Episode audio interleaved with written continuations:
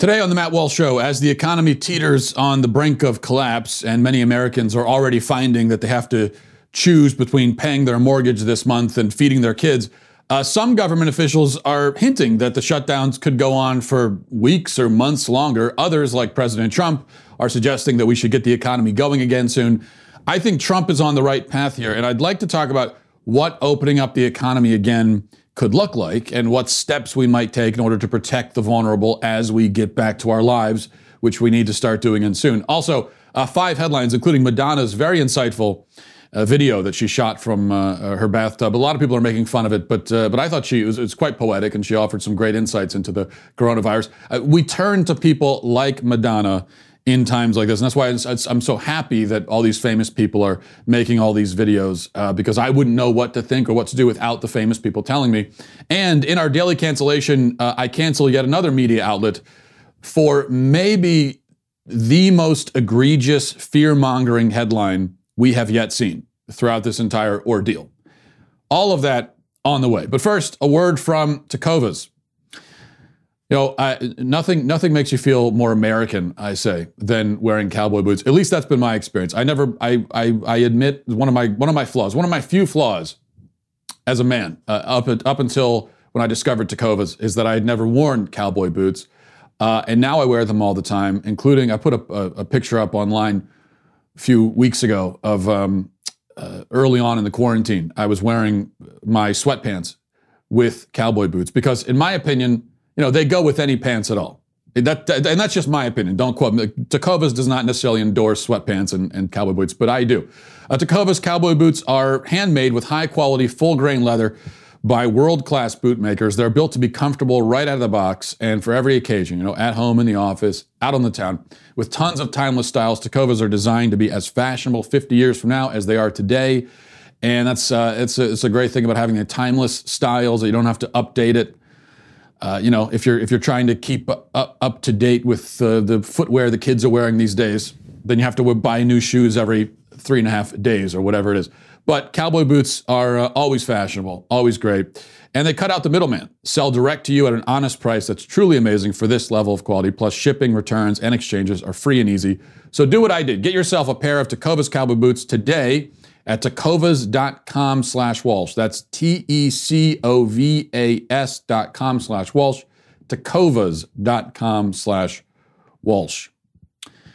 Um, by the way, before we get going into the, the topic at hand here, I have a question for any parents out, out there. Tell me if tell me if, if you're experiencing this. Maybe I just want to make myself feel better, but uh, maybe we're just extra lazy, my wife and I. But we have basically given up on making sure that our kids get dressed into normal clothes throughout this quarantine. Um, they haven't left. They haven't left our house except to walk around, you know, outside for a week now or more. So my daughter at this point has worn nothing but pajamas since last Wednesday, and both of my sons look like they got drunk and raided a party city. So here's what my younger son was dressed in yesterday. Let me just show you this. Um, we've got the T Rex rain boots, superhero pajama pants, leather jacket, and like a Native American buckskin shirt and a plastic spoon that he says is his lightsaber. Actually, his lightsaber. It is Dark Vader's lightsaber, according to my son. He can't be convinced otherwise, by the way. That's how it's pronounced, that's all it is. I think he pulls it off, though. And this is why I get jealous of young kids that they can wear stuff like that. I wish I could dress like that. If I could dress like that and get, get away with it, and my wife would allow it, I would dress like that every day, but he pulls it off. Um, now, I did, just so you know, of course, I did tell him that wearing that shirt is cultural appropriation. And I said, cultural appropriation is violence. To which he responded, oh, okay, and then ran away, humming the uh, Darth Vader theme to himself. So this is a kid who just is not, frankly, is not very woke. Anyway, uh, President Donald Trump is now signaling that he wants to end these lockdowns. Um, and uh, at the conclusion of our 15 day quarantine period, which is up on Friday, I believe, uh, we still don't know exactly what his plan would be or if he'll still feel this way on Friday. So we, we don't know exactly. It's, it's still somewhat vague. But last night he tweeted, We cannot let the cure be worse than the problem itself. At the end of the 15 day period, we will make a decision as to which way we want to go. Okay. The problem, of course, is that Trump doesn't have the power to tell individual governors in other states to end their lockdowns. So we could be headed to one hell of a showdown between Trump and state authorities across the country. Who knows how that's going to shake out? Meanwhile, as expected, this, this tweet from Trump has provoked lots of panicky, overblown responses, as literally every single tweet of his does. This especially, though, uh, and people are talking about how Trump is going to kill your grandparents and, and so on and so forth. The governor of New York, on the other hand, has implied that his state may remain locked down for months. He hasn't said that exactly. No official has said that exactly.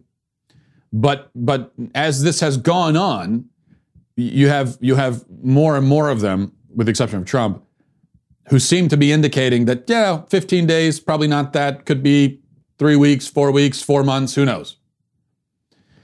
Um, they they they at least are are indicating that the potential of a months long lockdown of millions of people is a possibility that they're weighing. It's an option that they're considering.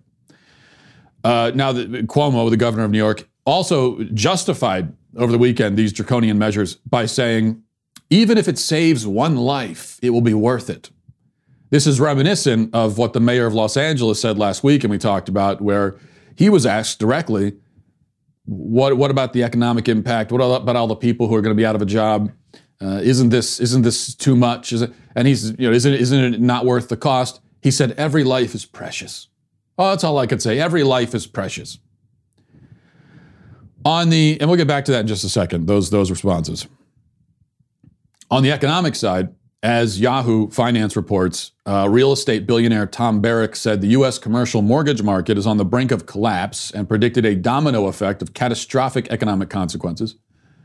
And the Federal Reserve Bank of St. Louis President James Bullard predicted this weekend that very soon the unemployment rate could hit 30%.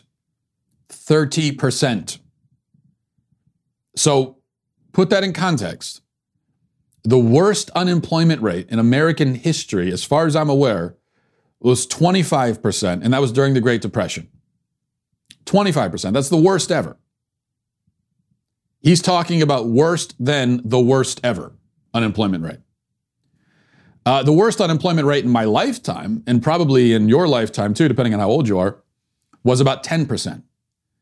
Now, the unemployment rate rarely hits double figures, double digits. And when it does, already people are starting to freak out. This would be three times worse than the worst we've ever seen. And that's where we stand right now. We've got some government officials hinting that these shutdowns could go on for a long time. We've got others, well, mainly just Trump, ind- indicating that they're coming to an end. Uh, and we've got the economy on the brink of collapse, of catastrophe, collapse, you know, whatever words you want to use. Uh, and that's not that's not being dramatic or, or panicked. That's the collapse of the commercial mortgage market is a catastrophe. 30% unemployment is a catastrophe. And those two indicators are just the beginning. They barely scratch the surface. Think about this the, the state of New York, the city of New York, uh, I should say, is, is the economic hub, or one of the major, at least, economic hubs of the United States. If just New York were to shut down on its own, if, if it were just New York shutting down for weeks at a time, that would send shockwaves. That alone could be catastrophic. The restaurant industry uh, employs about 13 million Americans if just the restaurant industry were to shut down.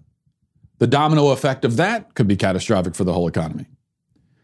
Uh, you think about, you know, companies like, uh, think about professional sports, all of the money that they pump into the economy. If just they were to shut down, again, you would have potentially catastrophic domino effects.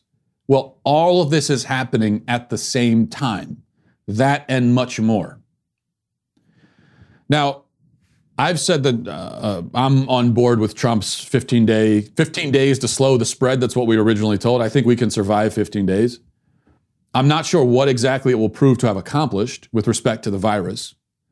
And that's where I've been saying all along. I, I have no choice but to leave that to the scientists. I don't know. With 15 days of a lockdown, what is that really going to do?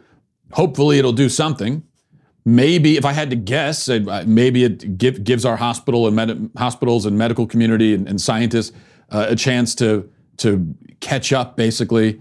Um, scientists who are working on treatments and and and uh, and uh, and uh, working on a vaccine gives them a little bit of time to, to catch up.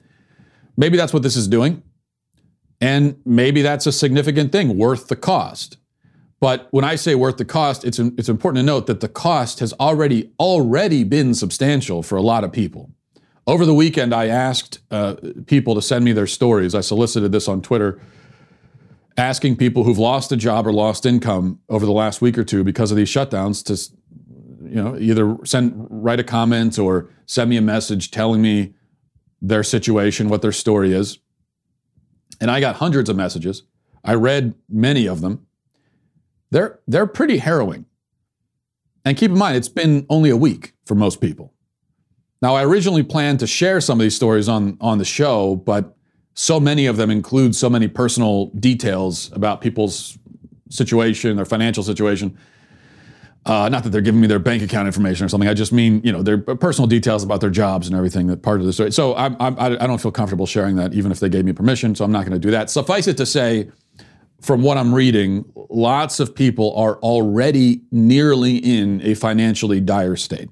Small business, small business owners especially, can't just drop to zero revenue, even for a week, without there being significant consequences, potentially fatal consequences to their business.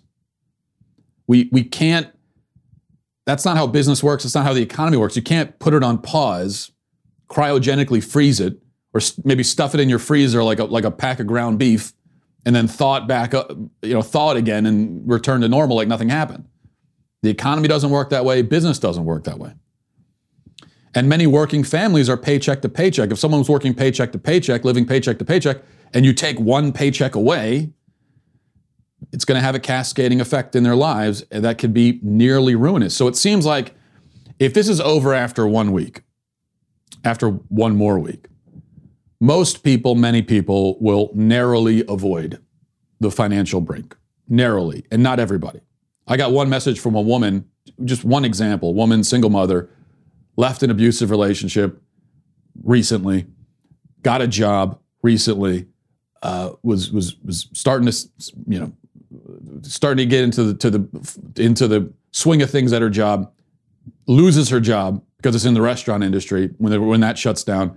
Now she's at a shelter with no income, uh, her three kids, and and no job. Lots of stories like that. That's after one week.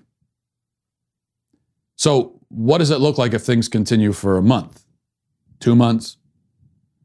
Well, it looks like a disaster. I mean, it looks like thousands of businesses going under, millions of people out of a job, unable to pay their rent or their mortgage, unable to feed their kids, destitution, destitution desperation on a massive scale. This again is not, not some sort of dramatic doomsday prophecy. How do you avoid that? If the government prevents people from working for weeks and weeks at a time, what's going to happen? People need money to live. Now, um, we'll have more to say about this in just a moment. And I want to get into uh, the justifications that were being given by government officials, which to me have been very disturbing, especially in the last few days. The things that are being said have been disturbing to me. And I want to talk about that just a second. But first, uh, a word from Lifelock. You know, right now, especially, a lot of hackers are bored, tight on money, stuck at home on their computers, and uh, and that's that's that's not good for you, especially if you're sending your private information using the computer. Uh, especially as we head into tax season. Now, thank God, tax season has been extended a little bit longer, so we have now until July 15th. But still, we're in that. A lot of people are, do, are, are, are you know, trying to take care of the taxes, doing other things online. You've got these hackers there. Um, and your name, your social security information, lots of valuable info about yourself is is uh, is being emailed around, and that means that there are hackers there who can take it, pluck it, and then uh, and then sell it on the dark web or use it to commit identity theft. So many other possibilities. To help prevent this, that's why you need LifeLock, the number one most recognized brand in identity identity theft protection Lifelock monitors for uses of your personal info, alerts you to possible suspicious activity, and if you become a victim of identity theft, a, a, dedicated identity theft restoration specialist will work to fix it for you. So no one can prevent all identity theft all the time, but having Lifelock means one less thing that you have to worry about. And that's a huge help right now because nobody needs more things to worry about. I think it's the one thing we don't need is more things to worry about. So um, join now and save up to 25% off your first year. Just go to lifelock.com slash Walsh. That's lifelock.com slash Walsh for 25% off. All right. Governor Cuomo says, uh, Governor Cuomo says all of this is worth it if it saves one life. That's obviously insane. That logic is insane. It's the logic of a madman. If he really believes it, he's a madman. I don't think he really does. In fact, given that he's given that the abortion clinics are still open because apparently they are essential, being able to kill your baby during this time is essential. That makes me even sh- more sure that Governor Cuomo doesn't mean it. If you want to save just one life, shut down the shut down the abortion clinics and nothing else, and you've saved millions of lives, not just one. But as I said, it disturbs me greatly that the people making these calls are saying things like this. They aren't giving us science and data and numbers. They aren't, they aren't showing us that they've weighed the consequences of, of economic collapse against the consequences of an uncontrolled outbreak. They aren't showing that. If they've done it, they aren't telling us. If they've run these calculations and taken seriously the effects of an economic collapse, we're, not, we're getting very little indication of that from the people in power, especially from these governors who are shutting everything down. Instead, they're giving us platitudes, ambiguities. That's not good enough. You can't plunge our country into a Great Depression and ruin the lives of millions of people with this as your stated reason. If it saves one life, it'll be worth it. Now, as I said last week, I'm not sure exactly what the balance is. At what point does the potential number of lives saved actually justify a potential Great Depression and millions of destitute people? I don't know. I damn sure know, though, it isn't one. One person isn't going to do it. And because I don't know where that line is exactly or, or when exactly it is crossed, I have to think of it this way. Let's weigh the worst case scenarios, the absolute worst case scenarios on both sides. Because we're hearing a lot of the worst case scenario on the health side, on the disease side of it. We're getting a lot of that. We all know what the worst case scenario is because we have been told millions of times now. Um, worst case scenario there is we get the economy going, people get back to their lives, the disease picks up with a vengeance, millions of mostly elderly and sick people die, hospitals are overwhelmed, and uh, many more die because of that. On the other side, though, and this is the part that that many of these government officials aren't talking about. On the other side, we shut everything down for many weeks. Tens of millions of people lose their jobs. Wide swaths of the population plunged into destitution. Parents unable to feed their children. Many die from lack of shelter, lack of food. Many more die from suicide as they watch their lives unravel before them. And American society, as we know it, is finished. Worst case. I'm not saying either of those worst cases will happen, but they are the worst cases.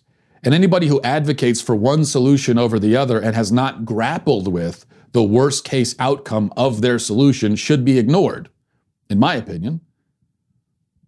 Um, now, and, and, it's been it's been troubling that, that so many people advocating for indefinite lockdowns are not even acknowledging the possibility of a Great Depression, potentially worse than the first Great Depression, and are therefore not grappling with what such a thing would mean and what the human cost would be. Much of what we get from folks on that side, if you start talking about this, they'll say really stupid things like, oh, all you care about is your 401k and, and your, your paycheck and your, your, uh, your port. I've gotten this a lot. All you care about is your portfolio. You think working families that are living paycheck to paycheck trying to figure out how to feed their kids, you think they're worried about their portfolio? You think they have a portfolio? No, they need to feed their kids. They need money to do it. A real simple equation here. Um, know, so on my end, as, I, as I've thought about this, the uh, conclusion I've come to that I think it's better to risk the former worst case than the latter.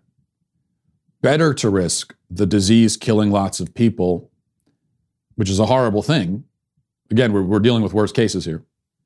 But better to risk that than to intentionally destroy our economy and the lives of millions of people in order to maybe prevent the disease from doing that. I'm not aware of any country ever intentionally plunging itself into a depression in order to avoid a virus or to avoid anything. As far as I'm aware, no country has ever tried that method before to solve any problem. Uh, I think probably we shouldn't be the first.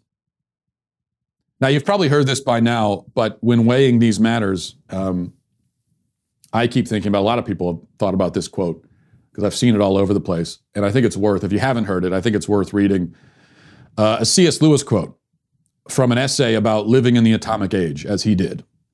So this isn't obviously about a viral pandemic, and it's not exactly analogous, but there is a, a, a, some comparisons here that can be made. So here's what he, uh, in one of his essays, here's what he says. He says, in one way, we think a great deal too much of the atomic bomb. How are we to live in an atomic age? I am tempted to reply, why, as you would have lived in the 16th century when the plague visited London almost every year, and as you would have lived in a Viking age when raiders from Scandinavia might land and cut your throat any night. Or indeed, as you are already living in an age of cancer, an age of syphilis, an age of paralysis, an age of air raids, an age of railway accidents, an age of motor accidents. In other words, do not let us begin by exaggerating the novelty of our situation. Believe me, dear sir or madam, you and all whom you love were already sentenced to death before the atomic bomb was invented, and quite a high percentage of us were going to die in unpleasant ways. We had, indeed, one very great advantage over our ancestors anesthetics. But we have that still. It is perfectly ridiculous to go about whimpering and drawing long, long faces because the scientists have added one more chance of painful and premature death to a world which already bristled with such chances and in which death itself was not a chance at all, but a certainty. This is the first point to be made, and the first action to be taken is to pull ourselves together. If we are all going to be destroyed by an atomic bomb, let that bomb, when it comes, find us doing sensible and human things praying, working, teaching, reading, listening to music, bathing the children, playing tennis, chatting to our friends over a pint and a game of darts, not huddled together like frightened sheep and thinking about bombs. They may break our bodies, a microbe can do that, but they need not dominate our minds. Now, that doesn't mean that I think we should fling open the doors and charge back into our normal daily lives uh, while ignoring the coronavirus and just accepting that people are going to die. Obviously, that's not what we should do. Obviously, no matter what you do, you have to avoid, you have to try to avoid the worst outcome. Right now, the government is trying to avoid economic ruin by keeping things locked down and sending us checks. Well, they haven't sent any checks yet, they're still debating it. I think they should send the checks, but I don't think that plan is sustainable. So rather than keeping everything locked down indefinitely while taking specific steps to hopefully avoid economic ruination, why not open things up again and take specific steps to hopefully avoid mass casualties from an outbreak? Why not take it from that direction? Um, I have an idea of what that might look like, and we'll talk about that in just a second. But first, if you haven't had a chance to see some of our new content called um, All Access Live, you should head over to dailywire.com, check it out. Jeremy Boring and Ben Shapiro kicked it off last week. Then uh, we did all we all did live streams each day over at dailywire.com. And we'll continue all of this week as well at 8 p.m. Eastern, 5 p.m. Pacific. All Access Live is a lot more relaxed than our normal programming. It isn't really a show, it's less focused on bringing you news and information. It's more about sitting down and having a conversation with, with you at the end of a long day. Uh, we've been getting a lot of amazing messages from our Daily Wire community during these trying times. And we could see that they're trying, that they're uh, coming from a, a, positive and heartfelt place. Um, so I, I think that these, these live streams are great not just for our viewers, but also for, for us as well. I, I really enjoyed personally kind of therapeutic to sit down and, and have a conversation that goes many different ways, isn't necessarily focused all the time on, on this thing that we've been talking about now incessantly for weeks. This show is uh, intended for our all access members, but during this national emergency and time of isolation, we've opened it up to all of our members and in doing so, accelerated the launch. So please let us know what you think of it. And uh, if you're around at 8 p.m. Eastern, 5 p.m. Pacific tonight, join us on All Access Live over at dailywire.com. I'll be doing one, I believe, on uh, Wednesday again. So I'll talk to you then on Wednesday. Now, um, how about this for tonight? Rather than keeping everything locked down indefinitely while taking specific steps to hopefully avoid economic ruination, why not, um, again, open things up? We take specific steps, though, while we're doing that to avoid mass casualties from an outbreak just a brainstorm here. Tell me what tell me what the problem would be with something like this. A potential plan we could think about. Number 1, open the economy up. Let young and healthy people work, feed themselves and their families. 2, quarantine the nursing homes, keep them quarantined.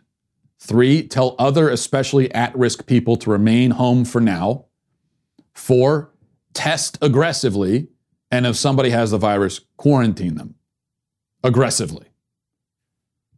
Now, it seems to me that th- this plan has a better chance of avoiding devastation from the disease than a shutdown with stimulus checks has of avoiding a depression. And maybe that's the way we should be thinking about this right now. There are no perfect answers. There may not even be any good answers. But there are answers that can better account for the potential worst case scenario on the other side. Uh, and here's the good thing if we do this and we get people back to work, then we don't need to keep sending people checks. I, I think that people should get at least the one stimulus check for to compensate them for what they've lost uh, in, in the last week or two. But we don't need to keep doing it. And if everyone's back at work, then we could be more targeted and we could start thinking about the the at risk. Let's say there's someone who's even younger and has severe asthma and says it's I can't risk it. I can't go out right now. Has to stay home. Okay, well, uh, or or you might have a, you know an older person, an elderly person even, who doesn't have a retirement savings, can't live live off of Social Security alone, and so depends on their job at Kroger. They can't go back to work either. There's going to be lots of people in that in that boat. A lot fewer though than there are right now, where everybody's at home. So, in this scenario, we could be more targeted and focus on supporting those people, finding relief for them specifically. It'd be a lot easier to do, a lot cheaper to do, and we could be a lot more specific with it. I certainly don't think that we should go back to work and tell people who, who can't work still to stay home and say, well, you're on your own, figure it out. No, no. We should take care of them. It'd be a lot easier to do, though, if we're not plunging everybody else into destitution as well. I have heard uh, one other quick thing. Uh, the objection I've heard from people of, well, what about those who have elderly people in the home? Let's say you're living with an elderly parent. You go off to work, you come home, you pass it off to them. What about that? Well, listen, um, maybe an analogy here. As I mentioned on the show, probably frequently as I was whining about it, I had the flu a few months ago. It was the flu, it wasn't the coronavirus tested positive for the flu, pretty severe case of it. Um, and now the flu, yes, is not the same as the coronavirus, but the flu is more deadly, is in fact much, as far as we know, is much deadlier to kids, especially babies, than is the coronavirus. And so, uh, you know, when I had the flu, we have a newborn at home. It's a, it's a big problem. I've got a severe case of the flu, I've got a newborn, plus three other young kids if they get it, especially if the baby gets it, that could be potentially fatal. And so, what did I do? I quarantined myself up here in this room. Uh, it's like the upper area of our of our house. I quarantined myself, and I didn't come out for days. And it was tough. It was especially tough on my wife, but it was what we had to do. So my point is, if if if parents are already doing that, with respect to the flu when it comes to their babies and their young kids, considering the flu is again deadlier to, to, children than the coronavirus is. Parents that are already doing that, have been doing that for years. These are the kind of measures you have to take to make sure babies and, and other uh, and your kids don't get the flu. Uh, well, then why why can't a similar thing be done with elderly people and the coronavirus? Just uh, you know, already parents, even if they don't have the flu, most parents, if they're responsible, exercise great caution during flu season, especially with their kids when it comes to germs and everything else. And it's a lot harder to do with kids because you can't convince them to wash, you can't convince a two year old to wash his hands or to keep his hands out of his mouth. You just can't do it. With older people, you can tell them, wash your hands, don't put your hands in your mouth. Pretty easy to at least avoid, avoid doing that. So, why couldn't we take a, a step like that? If you have an elderly person in the home, why can't you do something similar as to what I did to protect my baby uh, when I had the flu. I, I mean, you know, it, I know it's not easy. Not, there, there aren't any easy answers here, but there are potentially answers that don't involve destroying the entire economy and plunging millions of people into poverty. Now, let's move on to, to headlines. Um, five headlines. Number one, CNN headline says California's beaches, hiking trails, and parks were packed with people over the weekend despite a state order to shelter in place and avoid close contact with others. Now, this kind of thing, people still going to beaches and parks, has provoked, in keeping with the theme, uh, lots of anger and panicky responses from people saying that these folks on the beach are going to get all of our grandparents killed, etc. And I'll probably get myself into trouble here with this, but I have to say, and I have to just be honest, I, I, really don't see the problem with going to a beach. I haven't this whole time. I don't really understand why people are freaking out about about about folks going to the beach or going to a park. Um, I'm not saying to go run out to the beach on my word. Don't listen to me. I've already told you that. But I'm just telling you what my feelings are. I, I, I don't see the issue. I mean, look at this photo that CNN has provided with their article. You look at this. I don't know if I assume this is a photo from what the beach looked like this weekend. Uh, it's their it's their photo. Okay, well, it's hard to tell in the background, but at least in the foreground, you see you see uh, there are little clumps of people, presumably families, and they're pretty nicely spaced. There appears to be several feet in between all of them. So let me ask you, what are the chances that somebody contracts the virus on the beach, in the heat, in the sun, when they're sitting on the sand 10 feet or 20 feet away from the nearest other person? Even if that other person has the virus, and even if they cough, and even if they direct their cough right in your direction, and these are all big ifs, what are the chances even then that you would contract it 10 feet away outside on the beach in the sun? I'm not saying it's non existent. I'm not saying it's impossible. I just, what are the chances? Is it nearly large enough statistically to justify even mild concern? And if you aren't going to get the virus from somebody coughing several feet away outside, then where will you get it? On the sand? In, in the seawater? Um, I'm not saying again. I'm not saying it's impossible. I'm just saying it, it, it's. Here's another way of, of thinking about it. If I were to call the health department and say that I was on the beach and somebody with the virus coughed five yards away, would they would they give me a test? Would they? Or would they be more likely to laugh me off the phone? Um, so I don't know. I, I mean, I, I've taken my kids to the park several times I, I admit, I confess, I've taken my kids to the park. We've been outside walking. There's not anybody within several feet of us. Uh, I, I, really don't see the issue. I, I just don't.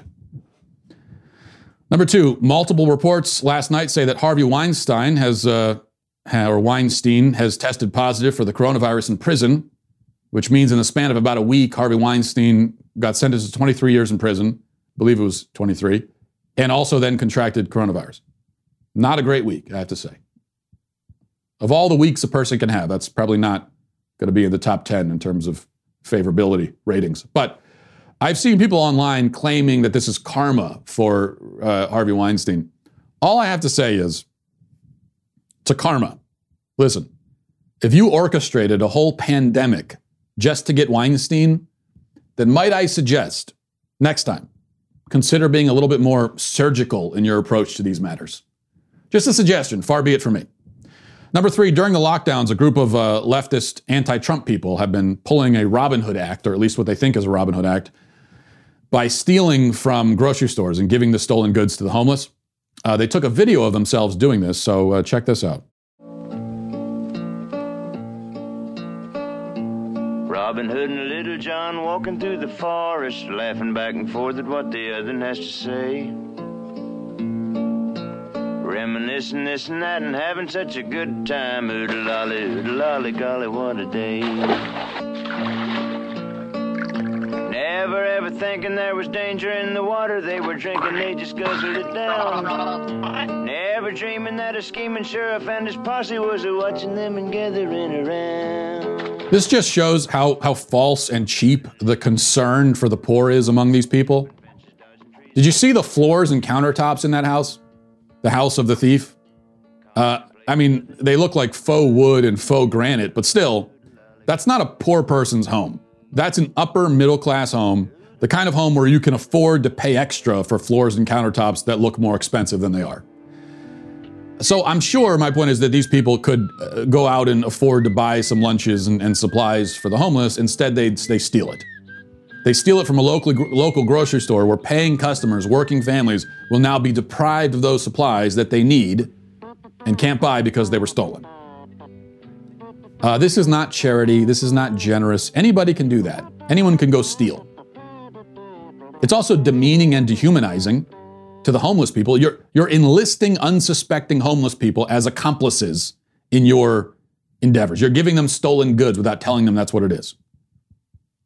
D- do you think the homeless man eating that food knew that it was just down the pants of a thief who stole it from the grocery store? So throw these people in jail and throw away the key. That's that's my feeling of that. Number four, uh, the New York Health Department uh, has released a guide to having sex in the age of the coronavirus, because this is what we need the government for, of course, um, to dispense this kind of advice. And uh, I, I, I, I thought I would read some of this to you, but I, I really can't actually because it is so graphic in the sexual advice they're giving. But to summarize, what they're saying is because of the coronavirus, you probably don't want to have sex with strangers. Uh, you probably want to have sex with, you know, people who are in a close circle to you, um, and uh, you probably want to just exercise precaution. So uh, it seems what they're saying is that that having sex with random strangers actually isn't healthy or safe. Turns out that you should, like, I don't know, um, maybe even be devoted to or committed to, maybe even love the person you have sex with. You might even want to consider being, what's it called? What's that thing? Uh, married. Yeah, maybe that's it. Then you, then you really don't have to worry about it. If you're married to your spouse and you're both quarantined, no concern. Number five, Madonna made some waves, pun intended. You'll get it when you see the video, and then you'll laugh hysterically at my pun. Uh, it made some waves yesterday with a coronavirus related video that she posted a lot of people are making fun of it. I think it's insightful, poetic, philosophical, inspiring. Check it out.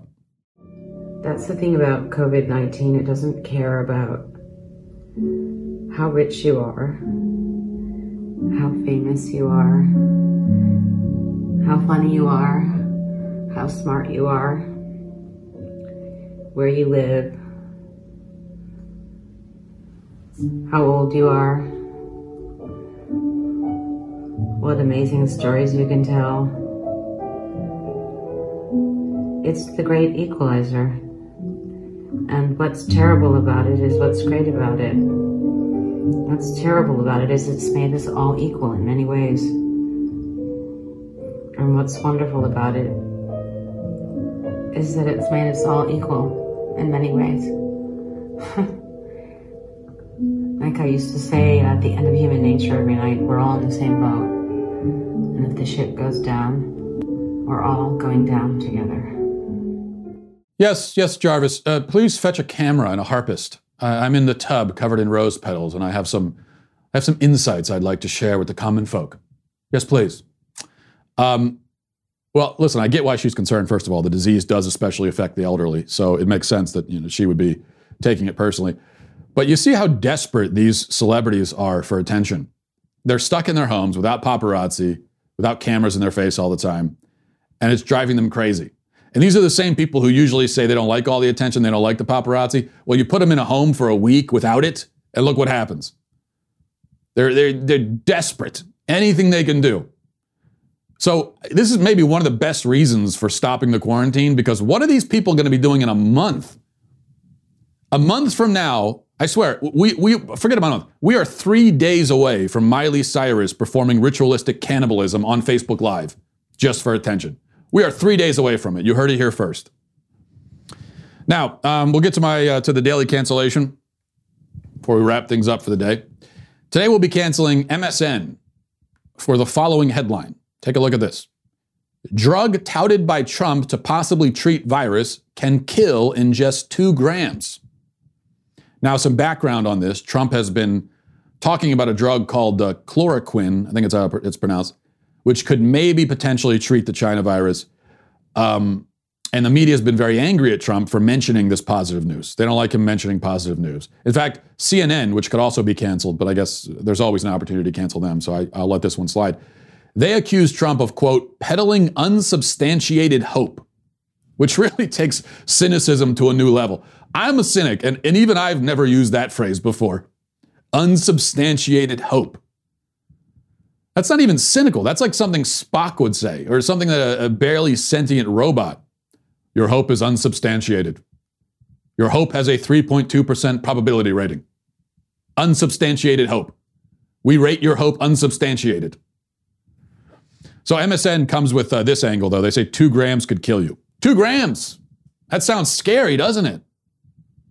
Sounds scary until you realize that literally any substance you put into your body could be broken down and then categorized as potentially deadly. So I'll give you some examples. All of these headlines are technically true, but obviously misleading. Tylenol, touted by many to treat headaches, can kill in just 0.3 ounces. Caffeine, found in products sold by Starbucks and Coca Cola, can kill in just two teaspoons. Vitamin A, found in popular vegetables like carrots, can cause dizziness, nausea, and death if taken in the wrong dose. Think drinking water is a good idea? 14 people have died from consuming too much of it. And so on. Now, I don't know anything about this drug that, that Trump is talking about, um, but I, I do know that any substance can kill you if taken in the wrong dosage. And when it comes particularly to medicines, it doesn't take much of it which is why there's a lot of chemistry involved in figuring out the correct dosage. But if you don't understand the chemistry, then it's it's pretty easy to be terrified. And I don't understand the chemistry, so I, it's easy to terrify me with this stuff. So sometimes I, I mean, even I'll fall for it when I hear these headlines of, uh, uh, or, or, someone says, "Oh, did you know that, that, uh, so many different kinds of fruit have arsenic in them? Arsenic? Gasp! Yes, well, arsenic occurs naturally in soil and does end up in very small amounts in your apples and your oranges. That only sounds scary because we don't know chemistry. And because we watch a lot of spy movies where arsenic is, a, is used as a poison to kill the bad guys. Now it is it is that it can be a poison, but it's also a chemical element found in lots found in lots of stuff, and it takes lots of it to poison you. Just like H2O can well, in fact, water can easily kill you if, if even a little bit goes in your lungs. Doesn't, doesn't take much water in your lungs to kill you.